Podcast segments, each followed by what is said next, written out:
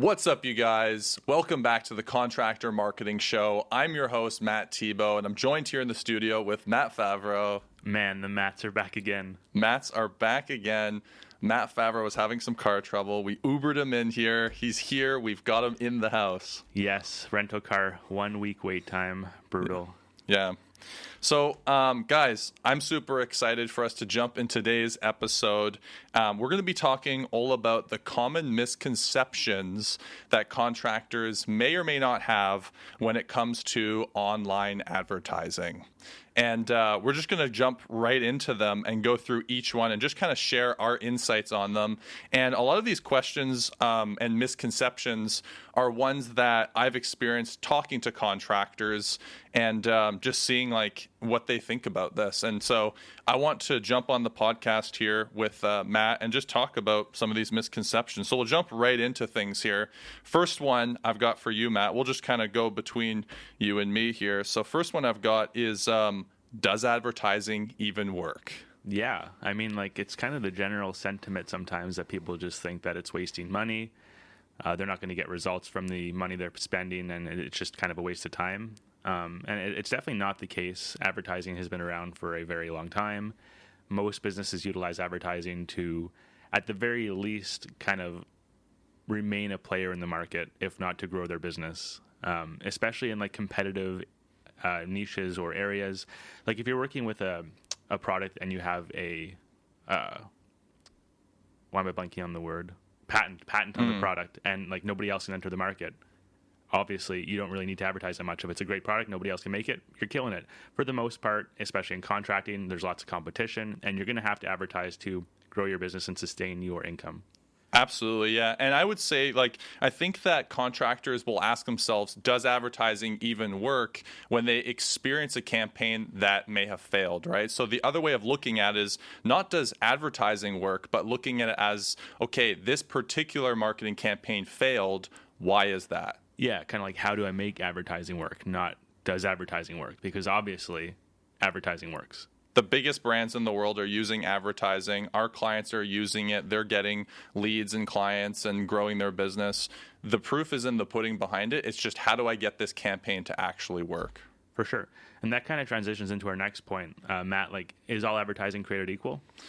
I mean, so here's the thing. A lot of contractors will say, hey, Matt, I'm doing advertising. I'm already spending this much on it. But like you just asked, is advertising all equal? Absolutely not. You could be saying the wrong message. You could have the wrong offer. You could be targeting the wrong people. So not all advertising is created equal, and not all marketing campaigns are created equal. Some campaigns are going to be very, very successful, and some aren't going to be. For sure. There's like a reason people go to marketing school, right? There's tried and true practices. There's things you have to learn. There's nuance. And even if you're doing all these things right, sometimes it just won't work. And that's kind of the thing where, you know, the more you advertise and the more you practice, it's going to be better each time. And if somebody's just throwing up some posts on Facebook or they're putting up their own ads and they think it's going to kill it compared to an agency who's tried thousands and thousands of campaigns, it's obviously not comparable. Mm-hmm, absolutely. And different media sources too aren't always like created equal, right? Like some leads from a certain media source will be worth more, and then other leads from another media source will be worth less. For sure. Intent, especially with like, you know, Google versus Facebook, for example, where there's intent behind the search and someone's looking for the service versus if somebody's not looking for the service and you just kind of try to appeal to somebody's interests by showing them a picture, it's going to be different based on the lead quality. For sure. So here's another one. I personally like this one, that a misconception that we'll commonly run into with contractors is, Matt, do ads run themselves? Yeah, this is an interesting one, because if you take it literally, once we turn the ads on, they're going to run themselves. But in terms of like generating leads from them and creating quality ads, they don't run themselves. A lot of testing goes into making ads that work for our clients. You know, sometimes up to hundreds of different ads are tested just to try to hone in on the specific client, the specific leads they want. If we just kind of set up an ad campaign and forget about it, there's so many things that could change. Seasonality, you know, messaging, offers, just the number of leads each ad is getting, you know, there's thresholds. You don't want to just be spending money to get a little bit of leads when you could be testing different ads to get a lot of leads. If you just turned it on and let it go, you know, you'd get leads probably, because after you spend some money, you're going to get some leads, but you would never know how good it could be if you were testing other things. And this is just a side question, is why do you think that that contractors believe that? Well, maybe like, you know, maybe they've seen it work in the past. They've turned on ads themselves. They've gotten some messages, and they kind of, you know, didn't do much editing to it, and they, you know, they got some results, and like, okay, like, you know, it's okay. The misconception comes from the fact that like some results mean it's working, when in reality you could be wasting money, and in a lot of cases too, contractors aren't necessarily tracking the effectiveness of advertising. So just because they see leads coming in, they think it's working, when in reality, that's not the case all the time. Absolutely. And you should always be getting more and more efficient on your marketing too, right? Exactly. That's kind of the cool thing about advertising, is the more you do it over time, you're kind of just trying to make it better and better and better. And, you know, at a certain point, if you're generating leads super effectively, the exact jobs you want, that's when you really start to scale. Because advertising can work right away, and you could set it and forget it and get some leads, and it's fine forever. But that's not what the end goal is, especially for most of our clients. It's growth. So the way to grow in advertising is to constantly test things and make them better and better. Well said. Yeah, okay. So the next thing for you, Matt, are ads only for new businesses? This is a funny one. So very important key part of that question you said is only for new businesses, right? So the truth of the matter is that advertising is for new and mature businesses. Everybody should be advertising. If you think that advertising is only for a new business, you're very mistaken. New businesses can definitely do very well from advertising, and they should be doing it because nobody knows who you are, so you need to get yourself out there. But a more mature business should also be advertising to protect your market share, right? We were talking about this earlier. It's not enough as a bigger business, a more mature business, to be able to grow and scale your business and be able to protect yourself from economic downturns if you're not being proactive about defending your place in the market with advertising. Yeah. The only thing I could say, like maybe the certain types of advertising might be better for new businesses than established businesses. Yeah. Like brand campaigns. Like if you're just trying to get your brand out there and it's awareness-based, then maybe, yeah, you'd benefit more than an established brand, especially if you're talking about major, major brands. But these major brands, these established companies do still have to advertise to get new leads, because if they're not spending money, somebody's going to come in, spend the money, and get the leads. And then, you know, if anything, they're going to start declining in their size. Mm-hmm. And I would say that like newer businesses, though, they need to see a quick return on the advertising, right? So pretty much most of the advertising they do needs to be a quick return back. Otherwise, they're not going to be advertising for very long. Yeah. If they don't have like enough cash flow to sustain their business, obviously it's, you know, it's just because people know about you, but you have no jobs, obviously you're going to end up closing. And that's another thing too. It's like maybe these bigger brands aren't doing, you know, brand awareness campaigns directly. They could be doing lead generation campaigns, but they could kind of rely on the fact that they have such high net profit margins that it's kind of goes hand in hand. Like maybe the ads are, you know, they're running ads for a new service they're testing, and they're not like saying like, hey, know our brand. They're trying to advertise the new service, but they can kind of get away with maybe not being as profitable to start because they already have, you know, tried and true revenue streams. Yeah. And let's be honest, me and you have both experienced where if a business has enough goodwill out in the marketplace, it makes it so much easier to be able to get results. Whereas if nobody knows who you are, you're a brand new business completely, it's going to be harder. For sure. Yeah, for sure. So next common misconception here, this one's a good one too, is Matt, does advertising only attract tire kickers? Yeah, so this is definitely not true. Advertising attracts a wide array of people. And we kind of just think about it, like if you're putting out ads on Facebook, for example, and you're showing it to everybody in the city, there's obviously going to be some people that need the service more than others. And if everyone is going to interact with you that has any desire at all to get the service, there's going to be some tire kickers. What we try to do is like we said earlier, with advertising, running it over time, we try to weed out tire kickers as much as we can. And then, you know, if they still come through, we want you to do things like qualify these customers so you don't waste the time. Because it's not really, at the end of the day, it's not bad that you could tire kickers. It's kind of bad if you're wasting time on tire kickers. So if you can act to identify the tire kickers quickly and maybe not, you know, pay attention to as much as them, and like, okay, just move on. Like, oh, we're not the right fit. Perfect. I'll put some more time into these clients. That's kind of the best thing to do with tire kickers. And the other question that you should ask yourself if you're asking like, hey, do ads only attract tire kickers, is what is your definition of a tire kicker, right? Because from my experience, some contractors will think that someone who wants to get a job done in maybe 2 months from now is considered a tire kicker. But in reality, they're just higher up in the sales cycle, right? They're not at the end where they're like, hey, I'm ready to make a decision. Maybe they're still in the educational phase where they're just trying to learn a little bit more about the service. What does it cost? I'm just trying to figure this all out. So if you have good follow-up and good education, you can build that relationship quickly, and you're not going after the 5 to 10% of the market only like every other contractor, and you're willing to maybe plant those seeds and work those leads, you will acquire leads and customers a lot cheaper. Yeah, those are some good points. I want to like make it clear that when I say like qualified customers, I don't want you to like just disregard everybody that's like not ready to hand you their money.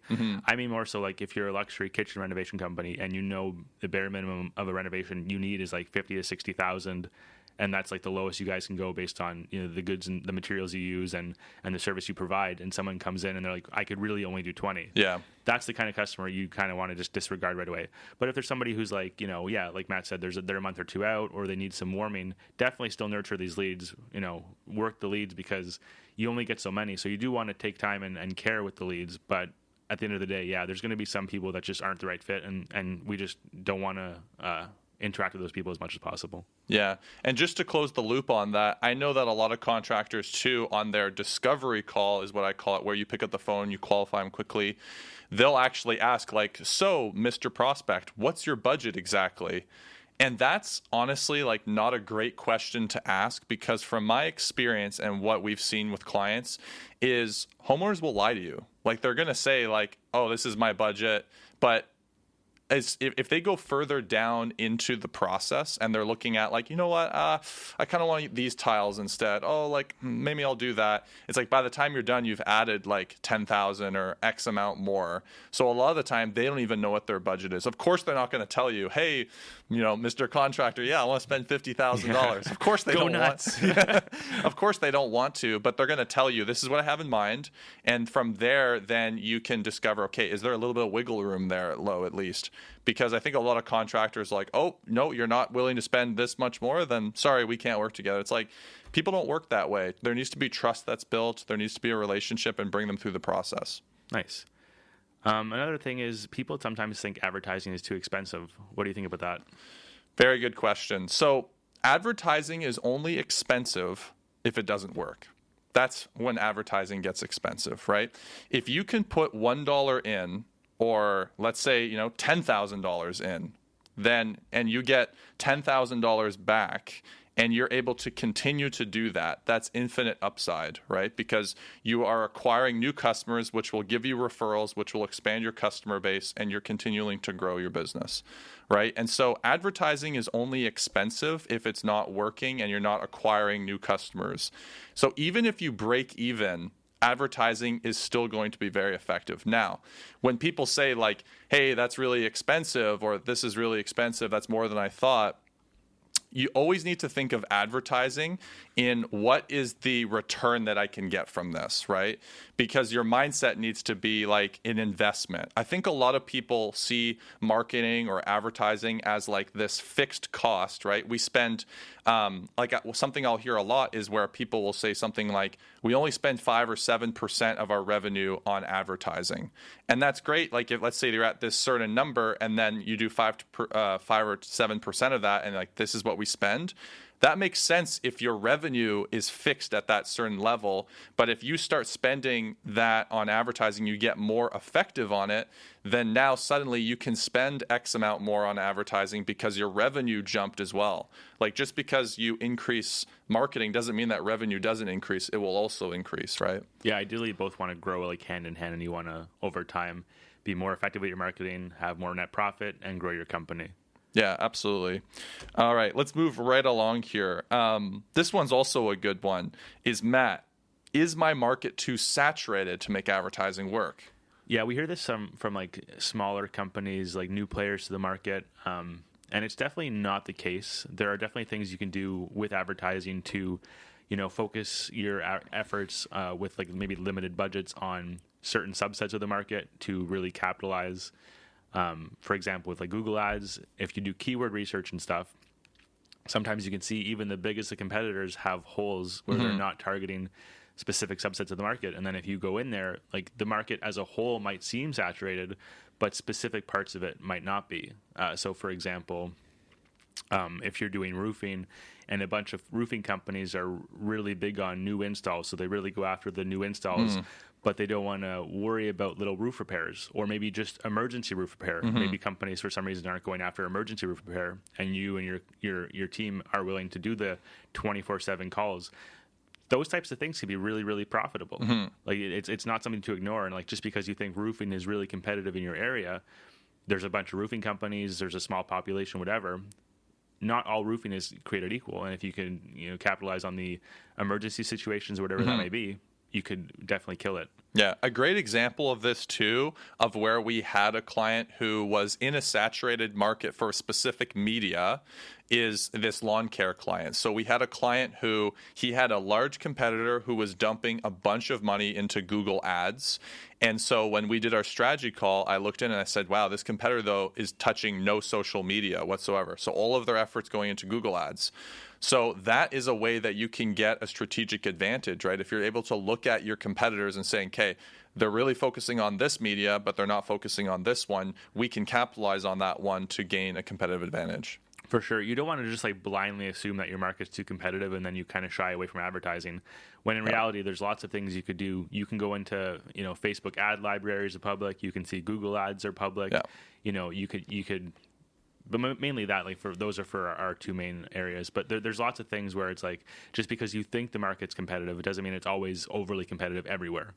Oh, like this guy's got this many reviews. Maybe I can get more reviews there. Or maybe we can be better on the back end with our follow-up because I noticed this guy doesn't have a newsletter or something like that. Exactly. There's something where you could kind of get in there and make it work for sure. All right, moving on. What if someone thinks that they're already too busy to advertise? They got way too much business. They don't want any more business. So we hear this one all the time, right? Contractors will say, oh, no, I'm booked out until XYZ 3 months in advance, blah, blah, blah. I don't need any marketing. But here's the problem with that. If you're booked out that far in advance, it means two things. It means that you either have a fairly small crew or you need to hire, or it means that you're spending a lot of time on production. So you're probably doing like very custom high-end work, or like building homes and just doing stuff that isn't very quick to produce, right? And so if you're cool with that and you're like, hey, I want to have this small team. Maybe we have a small team. We're profitable this way. It's less for me to manage, and we want to do like very custom work and charge, you know, high fees. Great. Then maybe you don't need to do marketing. Maybe you can rely on referrals and do all that kind of stuff. But what I see from my experience when people say, hey, I'm all booked up, you know, we don't do any marketing, what that means to me typically is that you don't have enough steady work coming in to give you the confidence to hire more people so that you can start advertising and scaling. Most contractors struggle in their business because they can't get consistent leads coming into their pipeline that they actually want so that they can start hiring more people and be able to scale. Because from my experience, they're usually relying a lot on referrals. They're scraping the bottom of the barrel with all these different little jobs, and then all of a sudden the work dries up for 1 month and then things are slow. And that's why they have a small team. Yeah, maybe they're saying this at like the peak season for their niche, and they're like, oh yeah, like don't worry, I'm fine for 3-4 months. But then, you know, the other half of the year, they're not doing great, and they're kind of just like Matt said, they're kind of scared to hire the team. They don't know if the growth is going to be sustainable, and that's where advertising really shines, is because you can generate that consistent lead flow, and you can be confident that, hey, you know, my team is going to stick around, I'm going to have work for them. Mm-hmm. Yeah, and then it just works all around. Yeah, and by the way, like, a lot of contractors too are always talking about, oh, like, we have a hiring problem, we need more workers, nobody wants to work. It's because you haven't learned how to do recruitment, and advertising can help in that process, whether you're advertising for attracting new clients or you're advertising to attract new talent. It's the same exact process. So you should be advertising for hiring then, if you're not advertising for new jobs. For sure. So let's jump right on here. Next one we got is, this is a good one. So Matt, just because I'm advertising, should I start be seeing success right away? That would be the ideal situation, and it definitely happens, mm-hmm. but that shouldn't be the mindset going into advertising. The expectation. Yeah, the expectation shouldn't be, I'm going to turn everything on, I'm going to start printing money, and it's going to be great. Because in reality, kind of like our other point earlier, advertising takes a lot of trial and error to really get it honed in on what you want it to be. If everybody could just, you know, throw $1,000 on an ad and they get $20,000 back, everybody would be doing that. Everybody would be winning, and it would be great. But it's just not the case, unfortunately. Doesn't mean it's not going to work in the long run, but you really should be hesitant to think that advertising is going to be like the immediate solution to the business issues that you're having. Yeah, 100%. I think, like Matt said, those things do happen, and it can happen for sure if it's a perfect storm. You know, the client gives us all this great material to work with, and like the market is very accepting of it, and it's like the peak season. That's where you can have some huge wins, and it definitely happens. But on the flip side of that, the expectation should definitely be going in with a long-term mindset of understanding that, okay, like, we're working towards building this asset that's going to be able to produce these jobs and grow your business and do all these things. So it can definitely work and give you these huge results really, really quick. But for most people, that's not the like immediate thing. Yeah.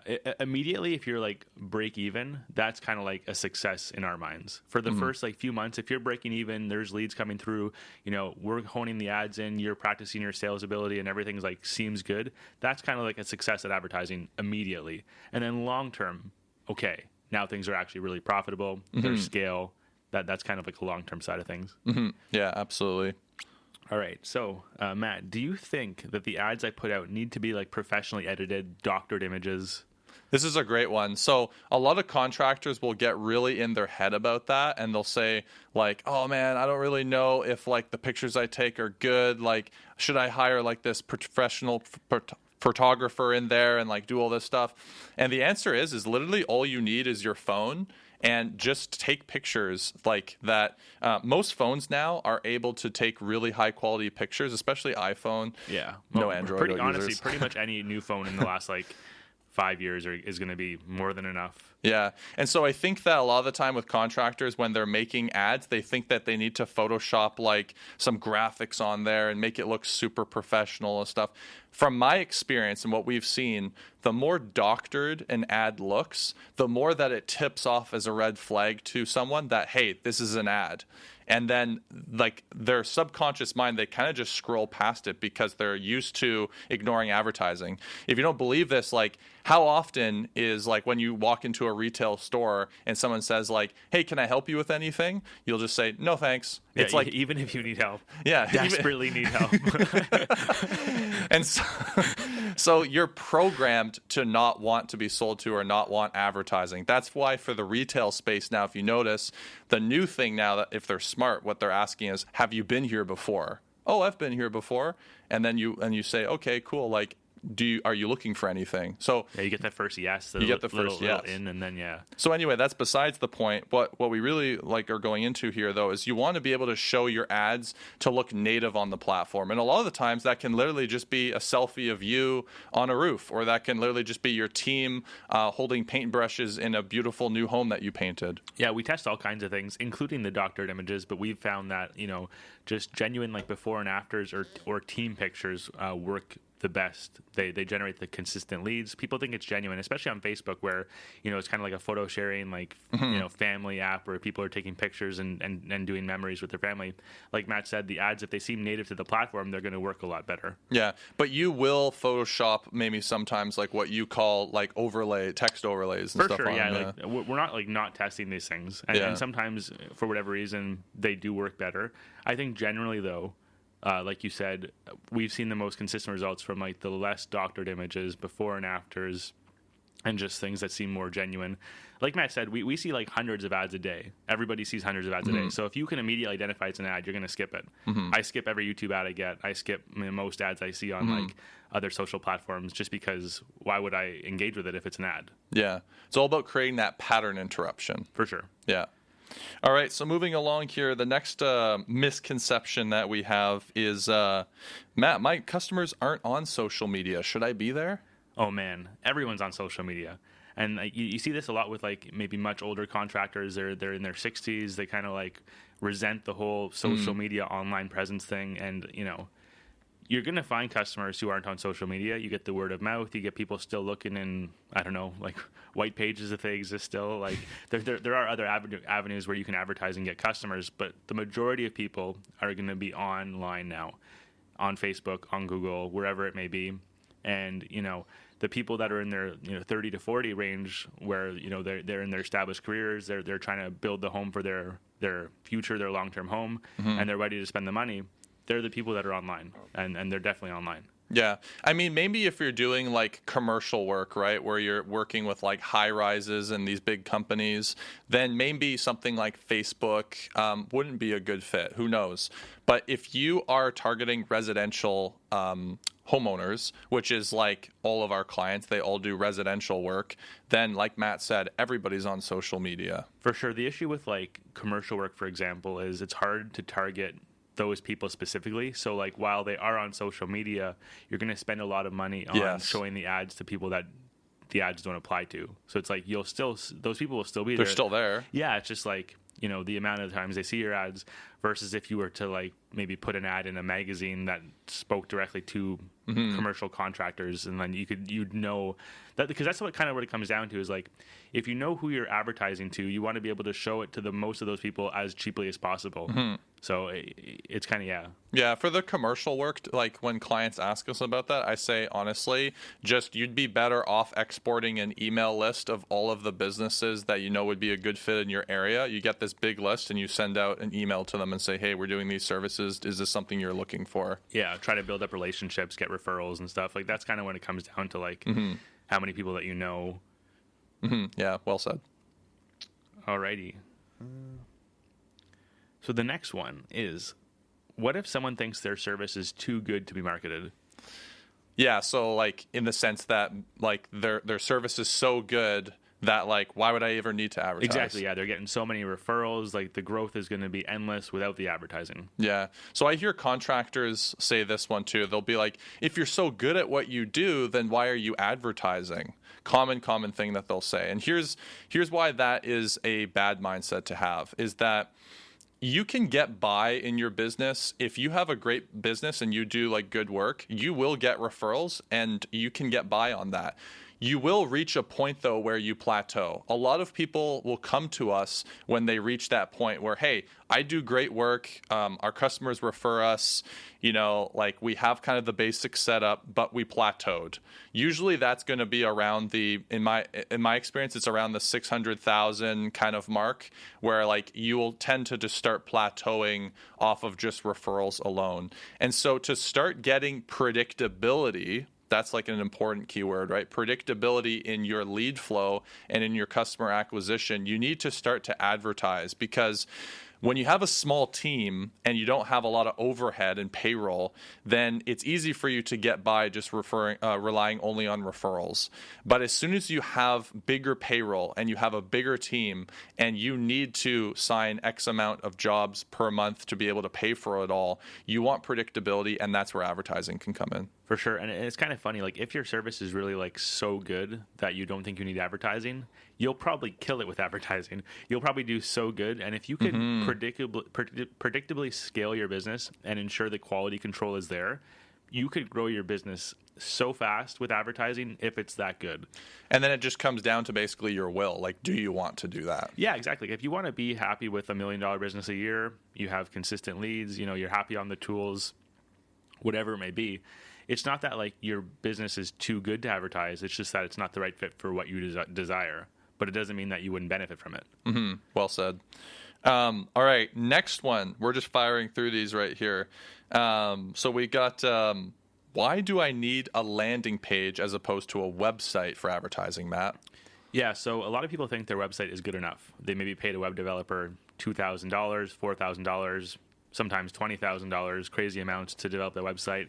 They put all this effort into it. They think it's amazing. And a lot of the times it's a pretty good tool for, you know, talking about your business, and it can generate some leads. It works as a portfolio.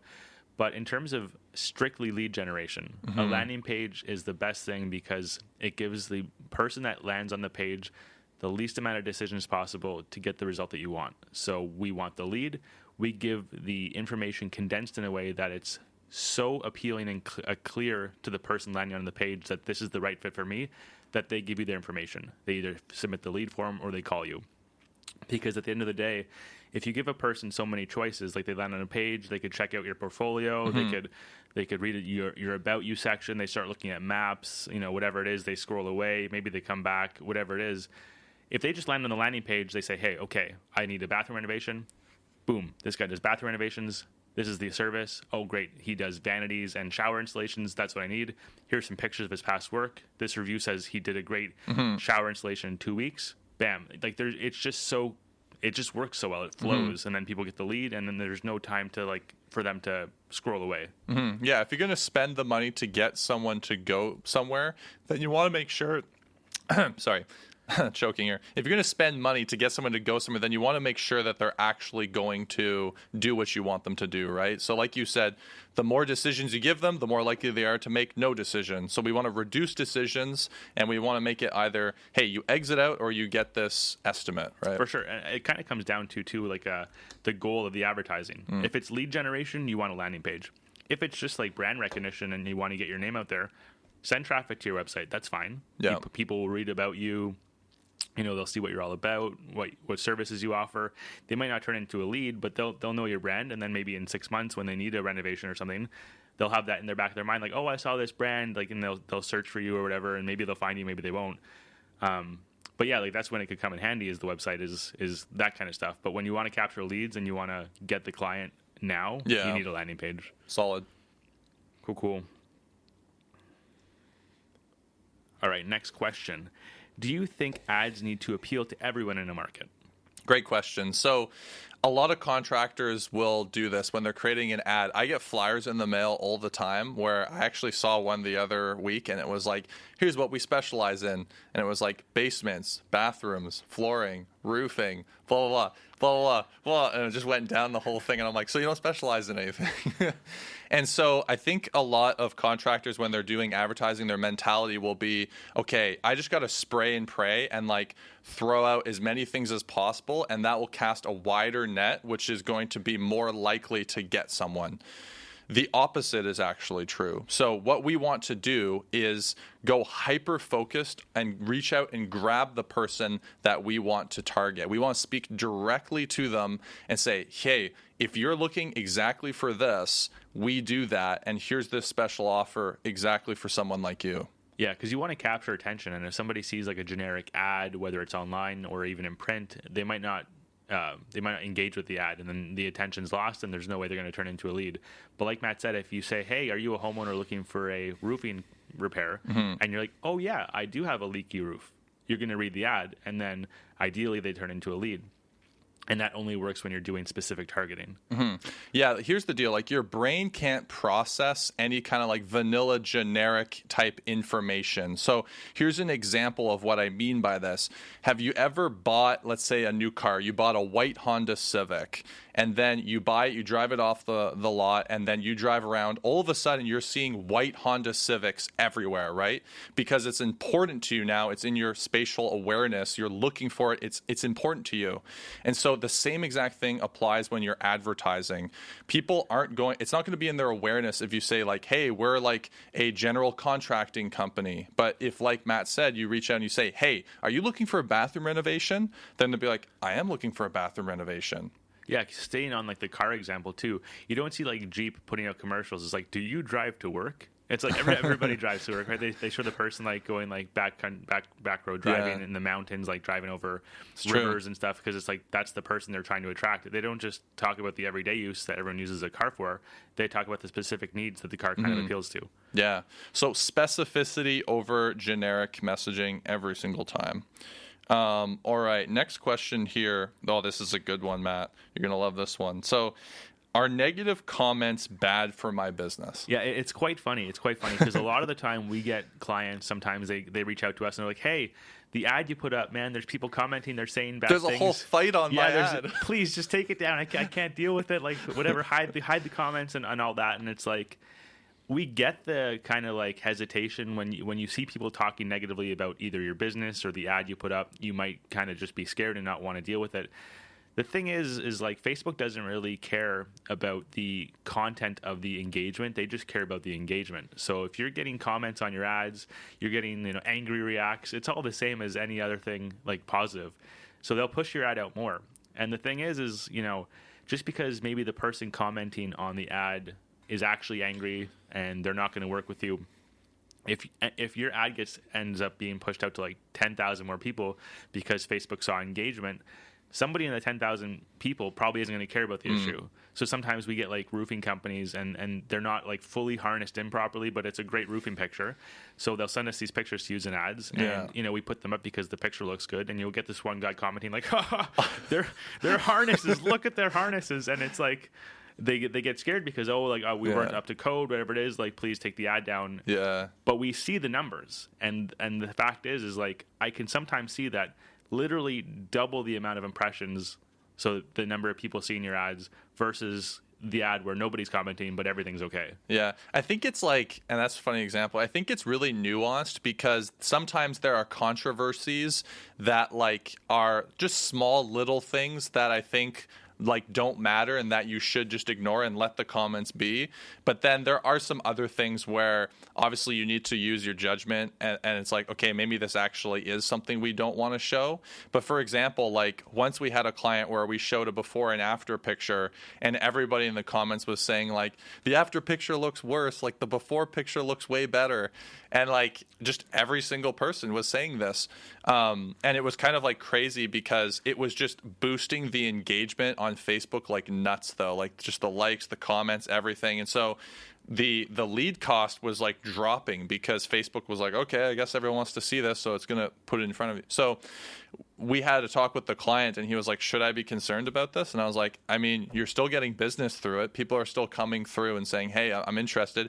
The only reason that people were saying that the after picture looked worse was because they painted it a darker color. And so it just comes down to taste. Like if it's just something where it's like, oh, this is what the client wanted, we did a great job, but it was just not a nice, like maybe subjectively not nice looking. Yeah, like sometimes people don't understand like staining, so they stain the backyard deck and they think the before looked better, but it's like you just don't get staining. So people are commenting angry comments on the picture when in reality, like that's how it's supposed to look. And it's like if you don't like that outcome, it's not right for you. But please keep commenting because there's going to be somebody that sees it that they love this deck. Yeah, so definitely an interesting thing. I would say don't be overly concerned if you start getting hate and stuff like this on your marketing. You know, there's an old saying from Dan Kennedy, one of the fathers of direct response. He said, if you're not pissing someone off by noon, you're not marketing hard enough. So there's words to live by. Alrighty, moving on. Do you think stock images are enough to get great results for the business? So a lot of contractors want to use stock images because it's easy, right? Like anyone can just go online, grab a stock image, and boom, now we can have an ad up ready to go. The problem with that is there's a couple problems. First is that everyone else is thinking the same exact thing. So you're going in and just showing stock images that other people have seen. So instantly what this is doing is it's dropping trust, right? So people don't trust you as much because they know that it's not a real picture. The best thing that you could do for your ads is use original images. So literally images off of your phone that you snap, pictures of your crew, pictures of your work, before and after pictures are always going to be performing way better than any stock image. For sure. Like, I don't know if you guys ever go on like Pixabay or Pexels or any of those free sites. There's only so many good pictures you can find for any niche. And, you know, a lot of the times you can see the view count on these pictures and it's like 20 million people have seen this picture. So like Matt said, maybe even if your competitors aren't using those images, they've most likely seen those images used somewhere. So like they're going to know it's not you, and it just doesn't seem like authentic. Mm-hmm. It's also kind of cringy to me how many marketing agencies will like perceive contractors as being like that guy who's wearing like the hard hat with a clipboard in his hand, and you see it like in an ad, and you're like, oh man. Like, you don't understand the industry. Yeah, it's really funny. Like, just on a kind of a tangent, people in ads, like B-roll footage and stuff, it's always like so stereotypical, generic stuff. It's really funny. Yeah, or like a crane and stuff. Yeah. It's like, even though it's like residential work, it's like, oh, there's a crane in there somewhere. Yeah, working on like a 7-story house, man. Guy's killing it. Yeah, but I recommend not using stock images if you have to, where you're like, yo, my phone got broken. I lost all my pictures, but we need to, or like, hey, I'm starting this new business. We have no pictures whatsoever. Use it for the time being just to get a little bit of momentum. But the first job that you get, snap all the pictures and replace them with that. For sure. Yeah, 100%. Yeah.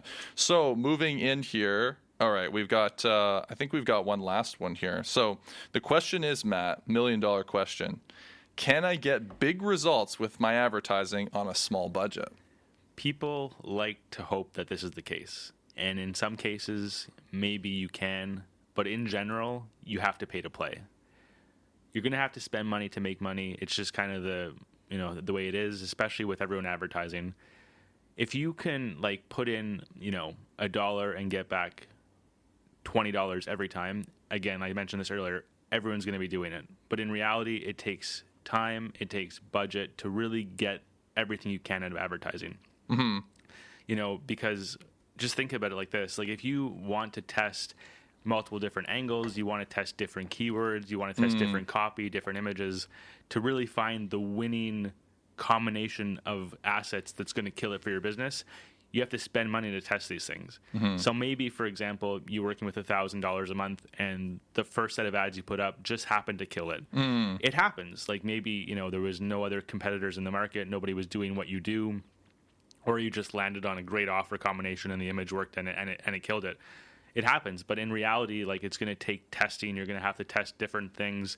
And the smaller the budget, the longer it takes to test. Market conditions can change. Other players can enter the market. Whatever it is, the results probably won't be there. Like, you have to limit your expectations with small budgets. Yeah, it's interesting. Would you say that it almost gets riskier sometimes the less money that you go in with a campaign, because like you were saying, the feedback is way lower, like you don't have as much data to work with, so it almost becomes riskier, would you say? I feel like it's kind of like, if you approach marketing how you should, and it's an investment and it's a risk, the most you're willing to risk out of the gate just means the faster you'll get results. And I personally think the bigger the budget, the better the results, both short and long term, because you acquire more data and you test more. And that's really all advertising takes, is if you're doing things properly and you're actively testing and you're trying to figure out what works, it only really takes time to make marketing work. And the bigger the budget, the less time.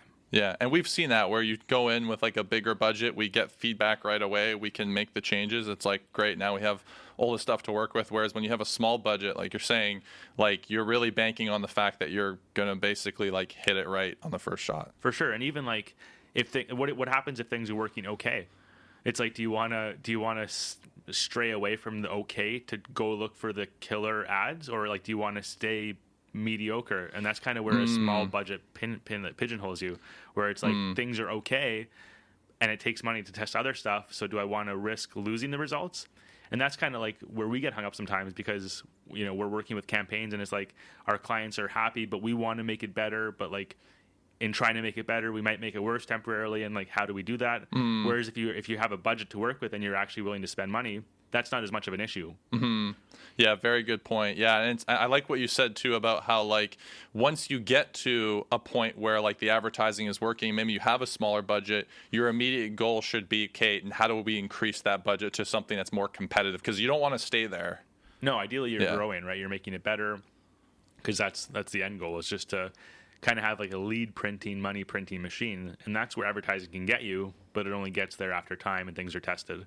Yeah, very well said.